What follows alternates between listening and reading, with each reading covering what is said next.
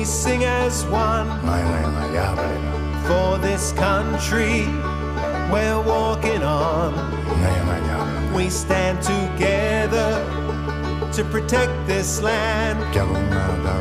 For the future we're hand in hand. Welcome to another episode of the Environmental As Anything podcast. We have on the line Terry Nicholson, who has been out and around the Mount Nardi Terania Creek fire zone, helping, doing heroic work to protect our precious, iconic forests from the climate emergency. And some of you will have been following Terry through her Facebook posts, which have been really informative and dynamic. And you, of course, Terry is well known as a Mount Nardi local. She's been born and bred in the area, daughter of Hugh and Nan Nicholson, mother of four lovely children of her own, and a local worker of some note. Terry, can you hear me? Yes, I can hear you. I was going to play your song from yesterday, but there's something happened. It refused to play after ABBA, I think. It just jacked up. It wasn't going to be associated with ABBA. Well, I'm happy to sing it live a bit later. All right. Hey, that'd be nice. Thanks.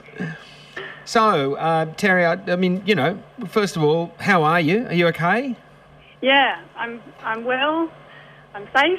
But, I mean, I'm a bit tired because it's been an intense 3 weeks, but kind of energised at the same time because, there's just been so much connectivity and need to just, adapt and respond to what's been happening. And I'm hoping that there's some good news in that you're getting some rain now. It hasn't quite arrived to us. But if it's in Lismore, it's heading our way, hopefully. It is. It's coming. It's been bucketing down for the last little bit, so, hopefully. So, so hopefully that will be the last extinguishment, perhaps. Do you think that's possible? If a bit of rain hits you, that it could be the end of the danger for Mount Nardi? No, I don't think so. I think it has to be really solid, drenching rain for it to be extinguished. I mean, currently there's no sort of active fire heading. You know, the containment lines are holding and needing to still be patrolled, but there's burning logs that are, you know, very much... alive solid. In there burning. Yeah. I don't think this little bit of rain will They'll go for months, even to feel like we can completely relax, but definitely it's very welcome. Yes, it is. It's relaxing, but nobody's going to be able to completely relax for a while now, are they? No. But it does say fantastic efforts, you've said on your Facebook post, fantastic efforts in the last few days over Tuntable Falls, and the Defenders and RFS have cleared a wide containment line and things are looking good there. Yeah, that's right. So it's been amazing to watch how the fire's kind of the story of it all, how it's moved. The last few days have been above Tuntable Falls, and they've managed to, hand clear a really great containment line that will hopefully stop the fire moving sort of west and south and dropping back into Tuntable Valley. That was the aim up there. Yeah. So that's good news for now, for sure. And, I mean, right from... this side of Tuntable, so Wallace Road, then down into Terania Creek and back up to the other side to Gibagunya, all of the containment lines that were created in a combination with RFS and the local volunteer defenders and national parks, it's all contained right now. So it's an amazingly, just empowering and good story of community response. Yeah. That, made it possible for us to be in this position right now. Absolutely. As you said, 16 to 23 people per day for a bit there. Well, that was just recently, the last few days up at the top of Tuntable Falls. Mm. Prior to that, like I know on Tuntable, so the fire kind of came over from the basin, from the Terania Basin, and went, up over the sides across to Tuntable, and then came down both sides of Terania Valley along the ridges. Good Lord. And so Tuntable community was the first to sort of be impacted in terms of potential loss of houses and things. So their community mobilised.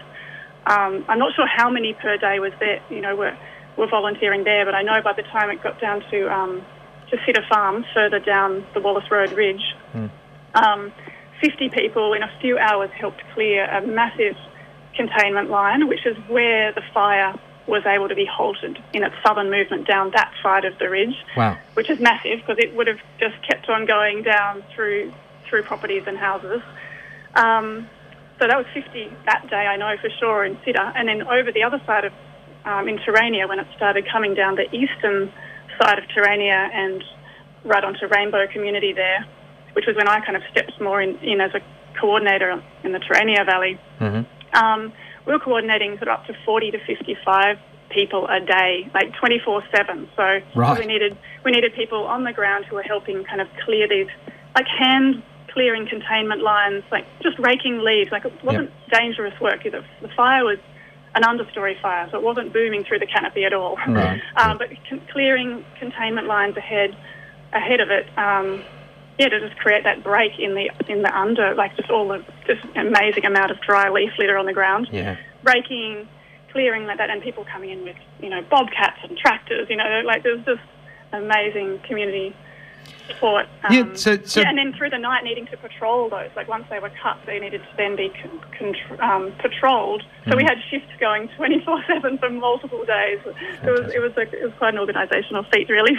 It is a remarkable organisational feat, and it seems to be a pattern that's occurring across the region. And so just to be clear, you're talking about volunteers who are not members of RFS or any other official body. That's just self-organising volunteer community groups. Yes, absolutely. Yeah, so not affiliated with anybody, any organised body, except our ability. And it's interesting because it's almost because we didn't have a whole lot of regulations and policies, we were able to respond really dynamically to what was going on. Like we could just self-organise, and we've got a history in this region of doing that with, you know, saving Terania Creek rainforest from logging in the first place, and then, you know, the Bentley event and, you know, the response to wanting a gas field-free Northern Rivers. So, I mean, we can be really highly organised communities. Right. We have saved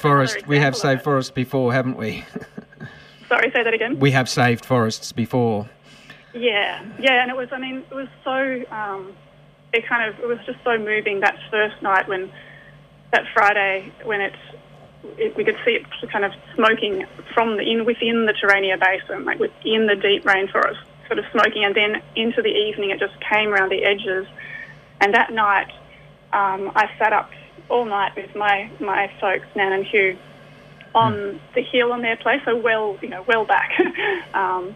It was a long way away, but a really amazing vantage point, and we just sat there and witnessed just, this incredible view of this glowing and the sound of the crackling and just this unbelievable thing to witness, the rainforest burning, that we sort of thought, oh yes, fires happen, you know, elsewhere, but it became suddenly incredibly personal to be sitting there witnessing the rainforest burn that had been protected 40 years ago. And then for it to creep down the sides and in those next few days literally come right up to the back of the house, my family home there. Like it was alarming. The first thing I heard, Terry, was I saw it on the RFS site that Mount Nardi had a fire. The second thing I heard was that Nan was organising bulldozers, and I thought, hang on, Nan's organising bulldozers. There's a turn up for the books. That we suddenly had to, you know, really get the old tracks cleared. There haven't been the resources or different things to keep fire trails and tracks clear that needed to be cleared really quickly. So bulldozers got on the scene to try and create these breaks so that we could try and stop, so the RFS could try and stop the fire. But they jumped over a bunch of those at different points, and it wasn't until Cedar Farm on the western side of Wallace Road and what we call Mops Track, which is further down Terania, but only 2 or 3 kilometres from the end of the valley, we were able to stop it at that point. But it just meant that, all that effort meant that all the forests and the communities and people, animals, everything south of those points are still intact. Fantastic. You know, we're still very much on watch for any, you know, breaks or wind whipping up and jumping embers. But, I think we're just all so grateful that we were able to mobilise as a community and help protect not only people and property, but the forest itself. Yeah, yeah. And it struck me during all of this that there was this Canberra bubble, these urban lunatics in Canberra coming out and attacking people for having tried to protect forests throughout their lives, and who are currently at the front line of these fires, defending those forests again, who are being insulted for having refused to do something or other, non-specified. But you know, the hazard reduction burning and management issues. You know, what would you say to that? Sort of line of rhetoric that we got from Canberra about all that. Yeah, well, I think it's just inaccurate. I mean, there's a few different things, but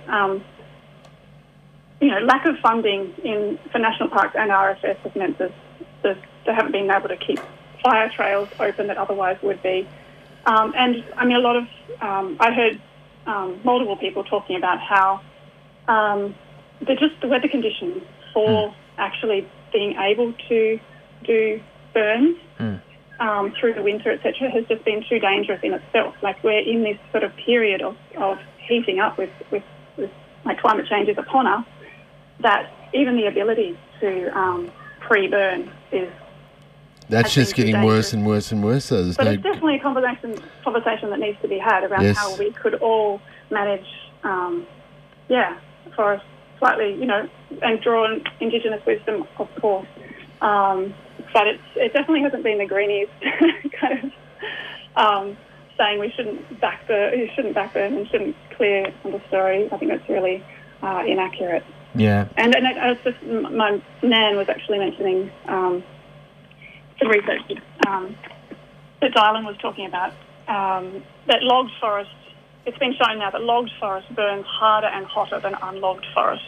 Yep. And I mean, and if anything that I witnessed just in the Terania fires recently, you know, and of course it's subject to massive wind conditions and all sorts of things, but it was mainly an understory fire, which kind of speaks to that, but it was a complex forest with understory, then a big gap before the canopy, whereas logged forest, it just doesn't have such a, it has a very different...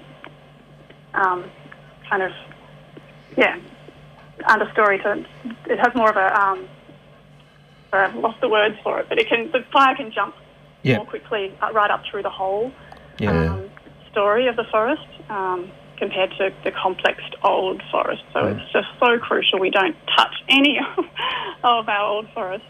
But it really does look like we're going to just face more and more of this, even if we sort of got our political act together, which doesn't look likely anytime soon. It would still keep ramping up for some time. So that's reality. Where does the community go with this? We're going to have to talk, like you say. Are there any plans to have talks, to start talks? Absolutely, yes. We're already, mobilising conversations to think about, how we can... kind of, we've you know, just spontaneously through the need to do it over the last few weeks, become, you know, just have a really quite a solid organisational structure of how we can respond more quickly and more effectively in another emergency. But we can refine that. And I think one of the beautiful things that come out of these kind of times are the community connections. Like, it's so heartwarming, the stories, you know, on the ground. You know, like, you know, say, like, people who haven't spoken to each other for years showing up to volunteer and protect each other's homes. Like, it's really moving. And, it really is that sense of community cohesion and just the interweaving connections just becoming stronger. And that it wasn't, you know, it wasn't just the people who were willing to show up and be on those shifts on the ground, or it wasn't just me and the others who were helping do the coordination of that. It was all the other people involved, like people like the CWA and Nimbian provided food for the fireys and the defenders a lot of the time, and the Channon Hall was full of donations and a real hub there of people who are making food and transporting it up to where it was all happening, and there was people dropping food into me and coming and hanging out with my kids so I could continue the role of coordination. And just there's so many facets to it, and people can really just play to their strengths. You know, they can really go, this is what I can do. And because it's kind of self-organising in a lot of ways, we can all just sort of step into the needs we see in the moment. So I think yeah, we're going to continue to see. I mean, we're going to continue to see floods as well as fires. Oh, sure, that'll be next. So I'm praying for flood. Careful what you wish for. That ability to have that dynamic response, I think, is really powerful. And one of the fire chiefs, just really used those words in praise of our community, of just how blown away they were. They hadn't witnessed such an effective community response with such a dramatic result in all of their years of emergency firefighting. Well, that's great. So that was really amazing to hear. So do you think that that's likely to feed into a larger policy and or response from the RFS and the authorities at large, that they should help to foster and model this, replicate this model? Yeah, it's interesting. There's definitely conversations happening. And feedback happening and looking at what worked well, what we could have done better, and the conversations between the local community and the RFS. So I don't know where that's going to go in terms of policies, etc. But it's definitely, everyone's looking at, okay, how could we really, strengthen. Because my place is out at Turnambar, and we've been threatened by the wooden bong fire, and there's been a big response. We've been lucky that those on the north side of that ridge have basically done a similar sort of effort, like the local farmers with all their equipment and everything, gotten together and created containment lines and etc. Just similarly to how you describe it, seems to be going on across a very widespread across our region. Yes. It is. It's happening all over. It's beautiful, really, and it's kind of disturbing as well. In a way that the funding for RFS has been cut back so much. That they don't have the resources on the ground to meet. What the predictions have been that something like this was really likely to happen, so it's definitely very frustrating and kind of angry-making that, that our government could not, support the services on the ground that really are able to respond to these kind of emergencies. And at the same time, the community just sort of rises to what's needed in all over the place. So, our community here is not alone in terms of the amazing community response that's happening in all sorts of pockets. It's a very Australian response, but it's just so good to see all the different sectors and lifestyle choices and everyone getting together at the one time to sort of fight a common enemy. But we've still got the politicians out there saying, well, this is not the time to have the climate change talk. Let's just fix the problem first. And historically, that just puts off that debate and it never gets had. So let's hope we can turn this into some real discussion right across the breadth of the country and get some action. Absolutely. It's crucial. It's crucial. Yep. So what's next? What's next for you, Terry? And are you going to have a rest now? Are you going to find some space to get back on with your daily life? Do your children still remember who you are? I know, my kids. I'm definitely spending some good present time with my kids. It was sort of yesterday was the first day I sort of felt like I was able to kind of just clock off in terms of knowing that there was enough people on the ground to do the patrolling and there was no sort of active fire front that we were trying to create control lines for. And so it was lovely to actually be able to take some deep breaths and slow down a bit. Yeah, for sure. But it does feel like we really. We don't know what's going to flare up, really, until we get some very solid rain. So I don't feel like I've just clocked off completely at all because, things could flare up again.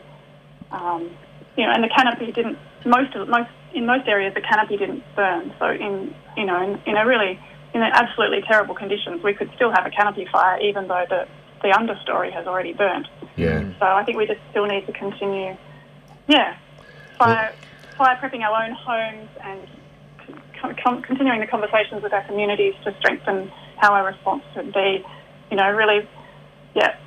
Lobbying politicians, trying to get some funding in the RFS. There's so many levels of it, but we just need to keep going, really. Yeah. Well, hopefully those of you and those of us who've served in that first wave will be inspiration for a new wave of volunteers to come to step up to the plate. Well, I think there's going to be a wave of volunteers for the RFS as well. That's good. Sort of community. And that was one thing that I just wanted to touch on, is when you said that, is mentorship. Is that was really prominent in this experience, sort of, because the fire first went down into Tuntable community. They got really organised and active and were able to protect homes there. And then when it was heading down south along that ridge onto Cedar Farm, what really worked there, people were able to go down and help out at Cedar Farm and really, share their knowledge of what worked there and help out. And then when it happened over in the Terania side, I had calls from organisers over on Tuntable and Cedar saying, "We'd love to help you." And we were just always staying in touch with where the volunteers were needed and passing them forward to whichever area was in most need at that point. So it was a beautiful sense of cooperation and also mentorship of passing on what was working at the time. Yeah. Oh, fantastic. That's inspiring, Terry. Thank you for all of that, and thanks for sharing it with us. You're welcome. Indeed, yes. Lovely to share. Yeah, no, and, we're going to take you up on your offer to share that song with us, if you don't mind. Does it still feel keen? Yeah. All right, might go out with that. Thanks so much for your time today. Okay, you're so welcome. We'll have you back some other time, Terry, and give us an update. Yeah, please keep us posted. We're always happy to promote and advertise anything that's helpful for protecting the environment and helping those who are doing so. Beautiful. Thank you for your show as well. Cheers. I will just say before I sing this song, we're having a kind of a fundraiser and a celebration event at the Channon Hall on Friday the 6th of December at 6 p.m. Just to sort of, it's not all finished, but we have got through this first intense wave of the fire. So, we're going to... Yeah, that's open to everyone to come along and help celebrate and fundraise for our local community. Celebrate and prepare. And prepare, yes. That's great. So great song... I heard a few weeks back, and it really just struck a chord with me. It's written by my muse, and then as I kept singing it through the last few weeks especially, it's like, oh my gosh, this is like it was written for this moment. So here it is. It's called "We Shall Be Known." We shall be known by the company we keep, by the ones who circle around to tend these fires. We shall be known by the ones who sow and reap the seeds of change alive from deep within the earth. It is time now. It is time now that we thrive. It is time we lead ourselves into the well. It is time now, and what a time to be alive. In this great turning we shall learn to lead in love.